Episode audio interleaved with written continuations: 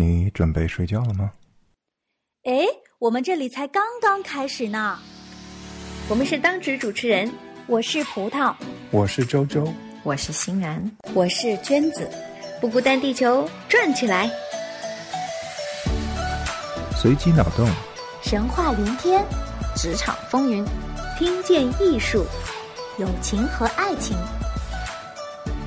不孤单，地球。用你的声音，让我们不孤单。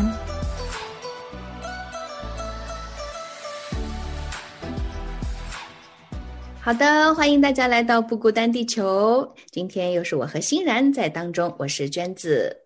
大家好，我是欣然。哎，我们的职场风云录当当当开始了。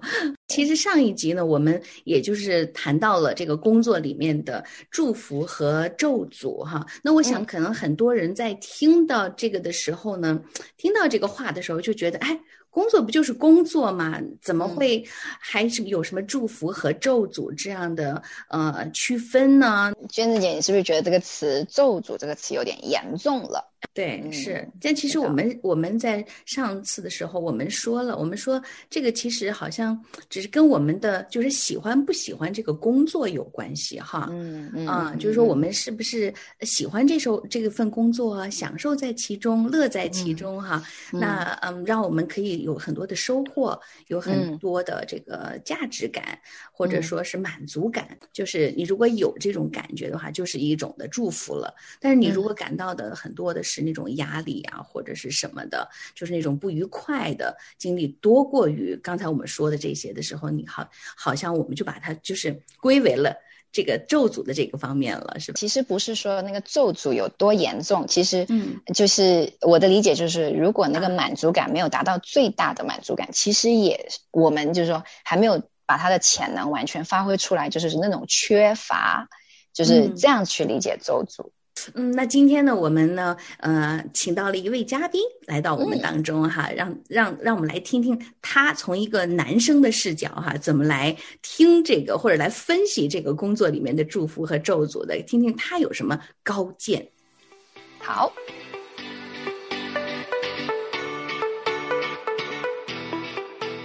就是我们的 Simon 哥，我叫他 Simon 哥，主要是因为他看上去非常的成熟，其实他年纪比我小，然后我们也认识一段时间啦。然后啊，Simon 哥已经在职场一段时间了，我知道就是 Simon 哥在这方面也是有很多的经历啊，然后就很欢迎他来跟我们谈谈，你是怎么看的呢？Simon 哥，欢迎你，好，欢迎，Hello，大家好，嗯，谢谢谢谢，你好。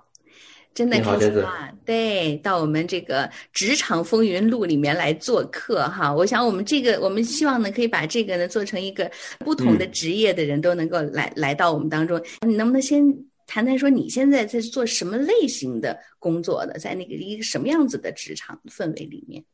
好的，没问题啊，很高兴今天能够来到啊我们节目里面来做客啊。我现在呢是在加拿大银行里面去从事跟数据分析相关的工作。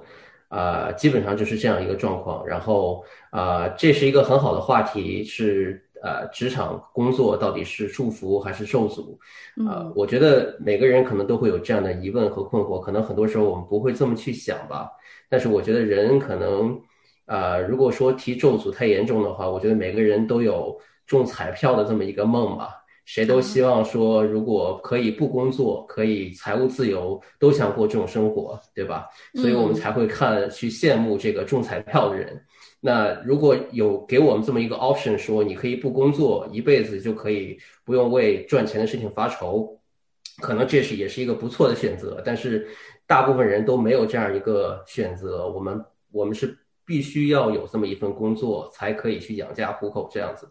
所以从这个角度来讲，可能工作也是我们啊为了养家糊口、为了生存所必须做的一个事情。那既然这是一个必须做的一个事情，和我们自己的啊 dream world 或 dream life 不太一致，可能也可以理解成一种咒诅吧。这是我的理解。哦。哎，他其实三言两语啊，把这个事情就就描述了，画龙点睛。哎，对，用一个彩票说出了这个。其实不是说大家对“咒诅”这个词有呃有一些什么太严重，而是说其实大家都有个梦，就是那么一下子，祝福就来了。对对对，而且他呢，就是就天天就是在做着跟这个呃，我们听上去啊，好像是在做的是分析员的工作，好像是跟数字打交道，但其实，在银行里面啊，就是我们的钱其实也是一个数字而已哈。对对对吧？嗯，就是你你你帮别人管钱，为了赚钱，简单点讲。啊。啊，这个角度很有意思，好像是的，好像是这样，好像是这样。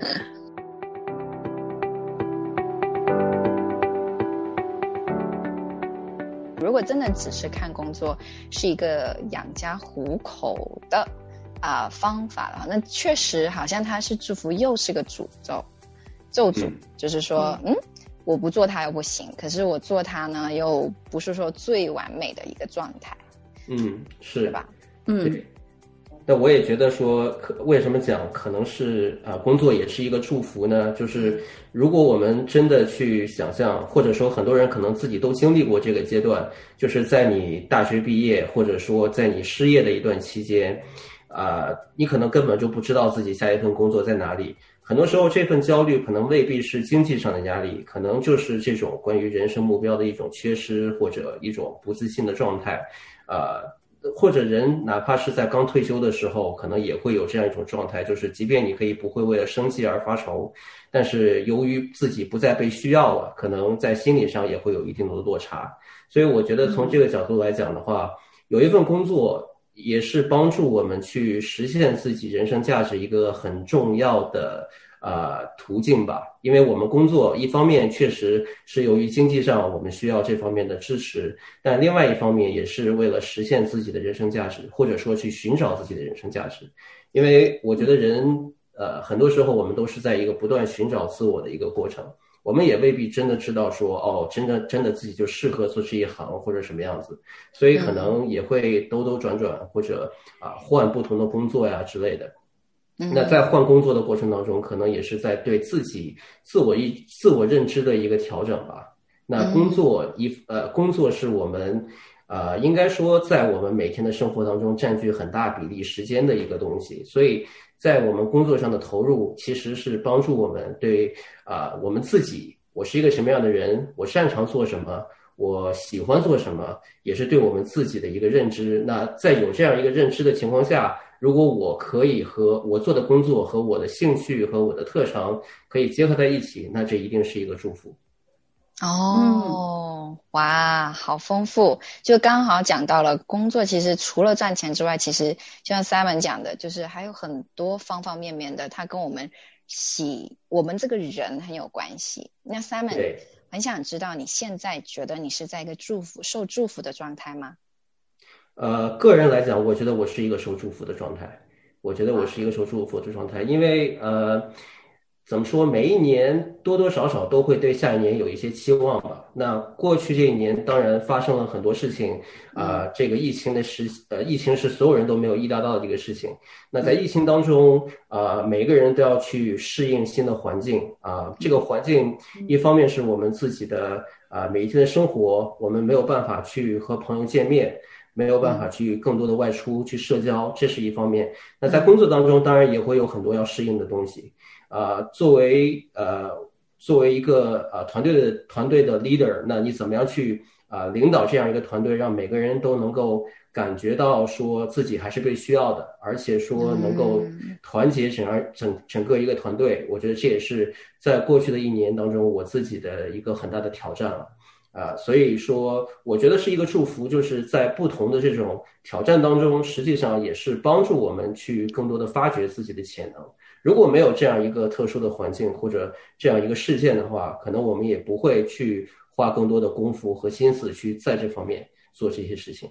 嗯，哦，就说那个环境给了你这个机会，去把你的这方面潜能给发掘出来了，是吧？对，我觉得人的潜能很多，呃，大家的潜能都是无限的，但是我们每一个人都需要的是一个机会，一个契机，去帮助我们去啊探索自己的潜能到底在什么地方。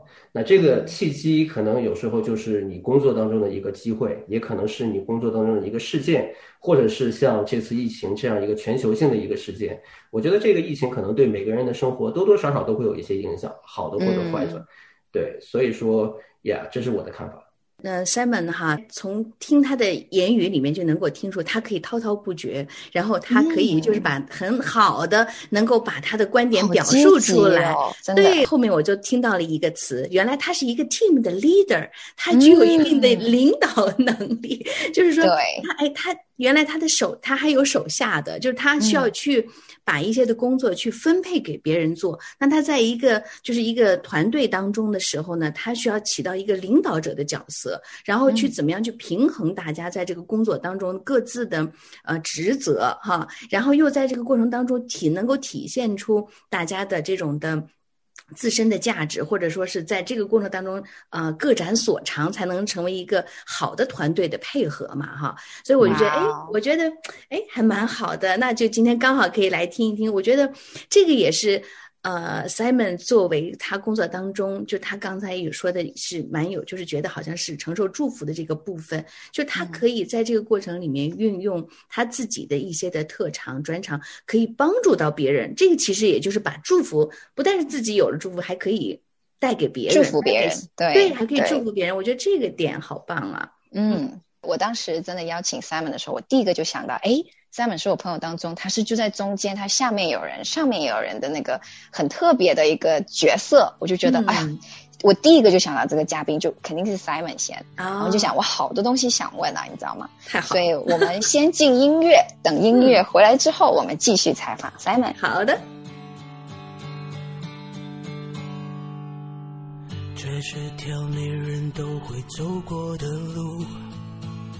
尽头通向哪里，我们都很清楚。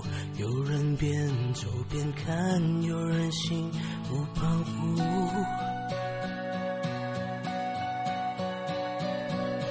不论一路上有谁来作伴，有没有过辉煌，有没有过遗憾，路旁的景色却永远不变，太灿烂。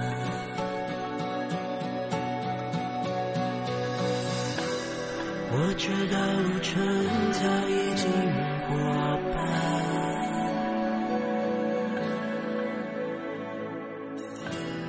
当青春不在我心，依然。回来，好，欢迎大家回来。真的，刚刚我们啊，就是了解到，诶，原来 Simon 他除了感受到工作是祝福，而且他也有一个角色，很重要的角色，就是他也在祝福别人。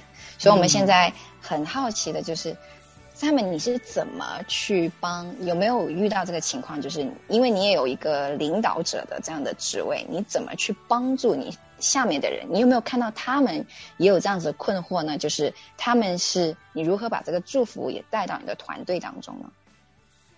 嗯，啊，这是一个很好的问题，啊，我觉得作为一个团队的 leader，很重要的一点就是一定要有同理心，啊，这个同理心就是要理解说，替呃团队当中当中的每一个人，他现在的处境是什么样子的。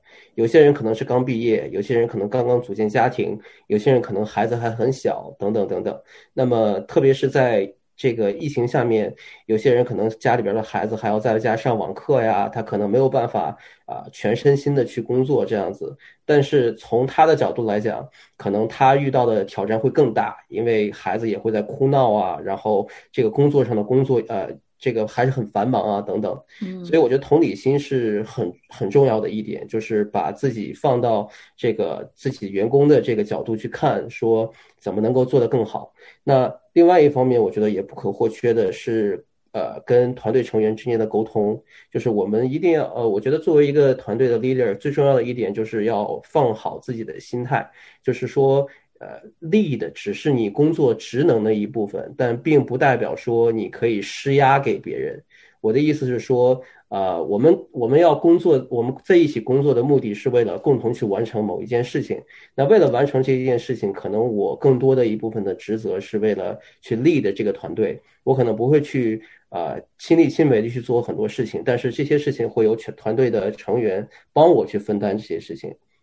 那么从从沟通的角度来讲的话，很重要的一点就是我要知道说每一个人是到底他们是在啊自己人生当中什么样的状态，他在这份工作当中期待获得的是什么。同时，很重要的一点是，他们在在跟我的沟通当中也会理理解说我的想法是什么样子的。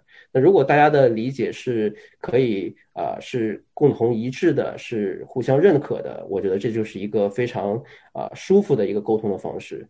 那如果在某种场合当中，可能他想的东西和我能给的东西，或者是我想的东西不太一致的时候，那这个时候就沟通可能就会更重要。就是说，我们要怎么样去打破这个壁垒，去打破这个沟通之间的界限，让大家能够是在呃在一致的这个理解上面。我觉得这个就是说，同理心和沟通是我觉得在呃带领一个团队当中很重要的两点吧。那这个是你当时啊刚开始工作，或者是说你工作的这个过程当中，本来就是朝着这个目标走的吗？还是说也是因为一个机遇，让你把这方面的潜能发挥出来了？肯定是机遇，肯定是机遇。但呃，长期来看的话，我们肯定是人呃，在一个职场当中，你都是想一步一步往上升嘛。但是一定是有呃。有几方面，一方面是你自己的努力，这是必须的；另外一方面也需要机遇的加持。如果没有努力，只有机遇的话，可能你也拿不到这个机会，或者即使即便是你拿到了，也未必能做得很好。但是如果没有机遇的话，呃，可能人也就是一一。一直特别努力，但是得不到很好的晋升的机会，所以我也很感激，就是说啊，在我自己的职业发展的状态啊这个过程当中，有很多很多的机遇。那这个机遇也是帮助我，就像刚才说的，可以进一步的理解自己。啊，我自己来看的话，当我刚刚成从一个这个呃 significant contributor 变成一个 team leader 的时候。我也是要做很多的适应，因为人不是说天生就会去领导一个团队的嘛，对吧？那对于我个人来讲，这个时候我能想到的就是，其实耶稣就是我们很好的一个榜样嘛，因为他是怎么样去带领一个啊十二个人或者十三个人的一个队伍，对吧？这个可能是呃我们在呃呃有限的知识里面可以去学习的一个榜样。那他就说，你其实做一个团队的领导，也是你是去 serve 别人的嘛，你是去服务别人的嘛。我觉得这个，嗯，这种心态对我个人来讲是非常受用的，呃，因为呃，我们都我们都是从被别人领导过来的嘛，你都特别讨厌一个特别 bossy 的人，特别指手画脚的一个人。那等你从呃一个被别人管理的人变成一个管理者的时候，你怎么？去适应这种角色，是不是说哦，我好不容易混到这个位置了，我要把我以前受的气都要还回去？全发出来，我媳妇好好好不容易熬成婆的感觉。Exactly，所以还是说哦，我既然自己有很多不舒服的地方，那如果我到了这一步，我一定不会再怎么怎么样。所以，所以耶稣在这儿是给我们一个很好的榜样，就是怎么样去领导一个团队。怎么样才是一个合意的呃团队配合？哦，我觉得你的信仰在在这个工作里面是不是起了一个很关键的一个作用，去帮助你去调试你的工作里面的人际关系，或者怎么样去对待别人？对对，我觉得信仰是和呃人的生活各个方面是都不是说可以完全分开的，不是说工作是工作，信仰是信仰。啊，我觉得信仰就是一个宏观上来指导你做每一件事情。它可能是小到你在比如说开车的时候会不会跟人争吵，也可能是指指导到你在工作当中怎么去处理你的人际关系。啊，你可能没有办法去一一对应说，哦，我遇到这件事情了，我再翻翻圣经说，哦，圣经上有没有怎么怎么教我？那可能没有具体讲这个事情，但是。呃，因为你自己的信仰，因为你和神的关系，他可能在宏观上会给你一个方向吧。就是说，在去呃，在对待不同问题的时候，你可能会去想说，我应该怎么去从一个基督徒的角度去处理这个问题。那有没有 Simon？有没有在你的这个工作里面真的遇到很难搞的人，就是或者很难缠的人，或者是？就是很棘手、解决不了过去的坎，对，过不去的坎。到目前为止啊，这听听起来很像一个面试的问题。真的吗？那面试人习惯了一个面试官。呃，我是比较幸运啊，说实话，因为我觉得呃，目前来讲，不管是自己团队里的人，还是啊外面团队里的人，我觉得基本上大家相处的还都是不错的。呃，没有说什么特别难缠的人，或者说就是特别针对你的人这样子。那如果说大家意见上任有任何的分歧的话，那基本上。也都是可以靠啊靠事实来说话嘛，对吧？比如说你有你的观点，我有我的观点，那大家来具体的说，比如说我们用数据来看，到底哪一种观点更合适之类的。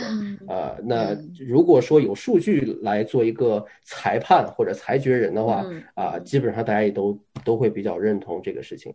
嗯嗯嗯，那对于工作这个时间上面哈，因为就是现在就是呃呃，我们知道就是在可能在亚洲的工作时长其实都比北美洲这边要长哈，工作的时间也比较多。那就是你怎么看待就是这个工作时长和自己生活的这种的分配？因为有很多的时候呢，呃，我觉得。如果要是人不能够很好的在分配自己的工作和自己的生活的时间的时候，有的时候工作就反而变成了一个担子了，变成一个重担了。嗯，没错没错，这个我觉得也是很重要的一点。呃，我个人是非常非常讨厌加班的。呃，这个是九九六，跟对九九六还有零零七，就是我简直不敢想象这种这种生活是什么样子。是呃，因为我觉得。呃，工作很重要，但是工作一定不是生活的全部，对吧？呃，所以我自己是非常讨厌说呃要加班或者怎么样，然后我也会跟我团队里面所有人讲，就是不要加班啊。如果有加班的话，我们一定会在别的时间补偿你，比如说你今天多工作两个小时，那哪一天你可以早下班或者什么之类的，嗯。但是就是说，呃，我为什么觉得这是一个很好的问题？因为特别是在呃疫情期间，那每个人可能家里面有不同的情况。比如说，有些人可能，哎，我不想周末出去采购这个生活用品，我可能想凑这个工作日，因为人少一点嘛，这也可以理解。而且我也觉得是很好的，去分散购物。啊，那这样的话，就是说，呃，我我觉得我们应该去给每一个人自己控制自己的。啊，工作时间，也就是说，你没有必要朝九晚五，你自己可以有足够的时间，觉得哦，我这个小时是用来出去购物的，我哪一个小时是用来出去散步的，等等等等。呃，就是一个团队，我觉得很合适的，呃，很很需要的一个东西，就是我们要尊重每一个人，他有不同的生活习惯，对吧？他有自己的安排。那在这个安排的，你可以，你可以，我们的最终目标就是把这些任务去完成嘛。那在这样一个大的框架底下，你怎么去花时间，去花多少时间，这个是应该给每个人这种啊自由度吧，去安排这个这个工作。那呃，还有一点就是，我觉得要和团队里的人员去沟通，就是说，你有没有感觉到说工作上的压力去影响到了你正常的生活？比如说你下了班之后，你如释重负，你觉得说。总算下班了，可能在这样一种心理状态之下，即便你让这个人去工作十个小时，他也不会有特别的特别好的效果。嗯，因为我觉得呃，绝大部分的工作都是脑啊，不能说绝大部分工作，就是至少我从事的这个行业是还是靠脑力工作嘛，不是说啊，你花了更多的时间在工作上一定会有更好的成果，这个未必的。如果你一个人是身身心愉悦的去工作，他可能有更好的创造力。那么他即便在很短的一段时间之内，他可以创造的产出是比他工作更长时间更多的。所以我觉得，呃，保持愉快的和健康的心态，在工作当中是一定是一个很重要的催化剂。真的很好哎，我觉得 好领导。跟三本工作的 呃那些为在他的团队里面肯定很幸福，就是有一个这么理解人、关心，不仅仅只是工作的效率，还有就是关心这个人。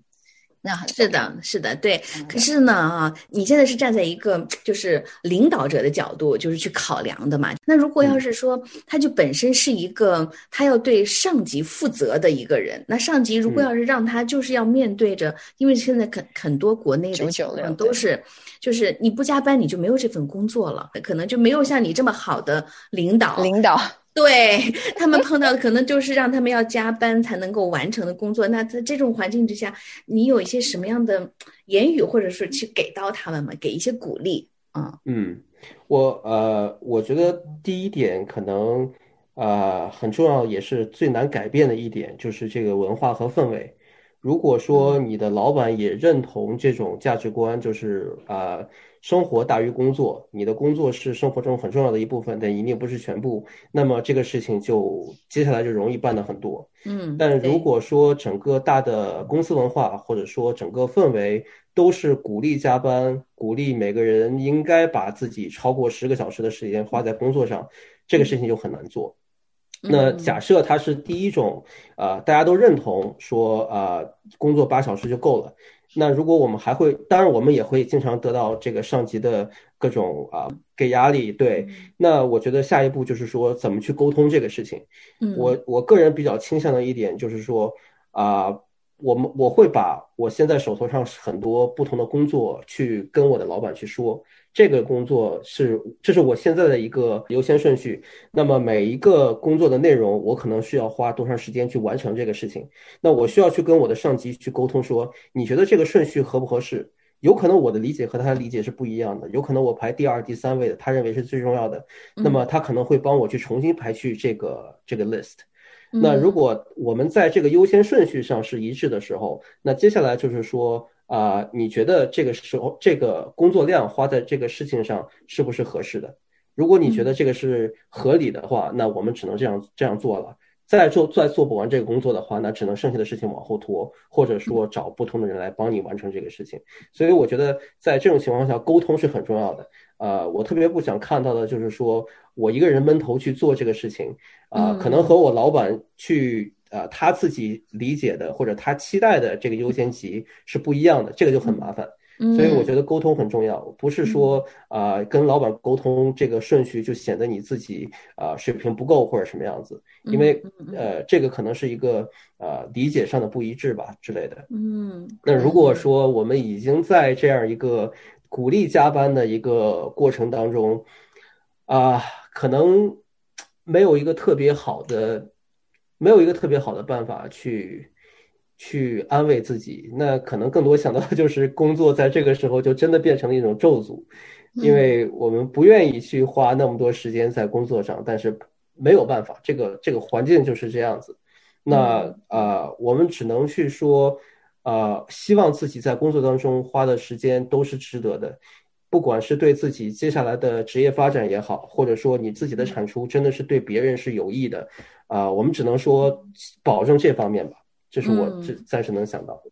嗯嗯，因为我看到 Simon 好强的一股力量，就是他怎么样化那个咒诅成祝福，就是就算他抛过来是一个咒诅，他怎么去化解它，成为一个祝福。对我，因为我觉得他有一个就是很好的一个特质，就是积极沟通。嗯，不管是跟上级还是跟下级，他其实都有一个愿意愿意去沟通，去呃征征求别人的意见，或者把我自己意见也抛出来，大家来商量的这样的一个过程。我觉得这个是蛮重要的，就是不是说自己我觉得我已经好像被压到一定程度了，我就不敢说话，一说话好像就是违反了老板的心意了。但是我觉得他没有，就是他是。就是在工作里面，并没有有不卑不亢，对上级下级他都有这个，嗯，就是一个很积极的心态去面对。这个是一个，就是我觉得是我们在工作领域里面、职场里面很重要的一个心态吧。对，也希望呢，就是这种心态呢，其实有的时候就有这种的力量，是可以化咒诅为祝福的。是的，嗯。所以非常的谢谢 Simon，你今天的分享对我们非常的有价值，希望呢也可以帮助到我们的小伙伴们。真的，我觉得大不了实在不行，这个工作不干了，我再换一份工作。谢谢 Simon，谢谢。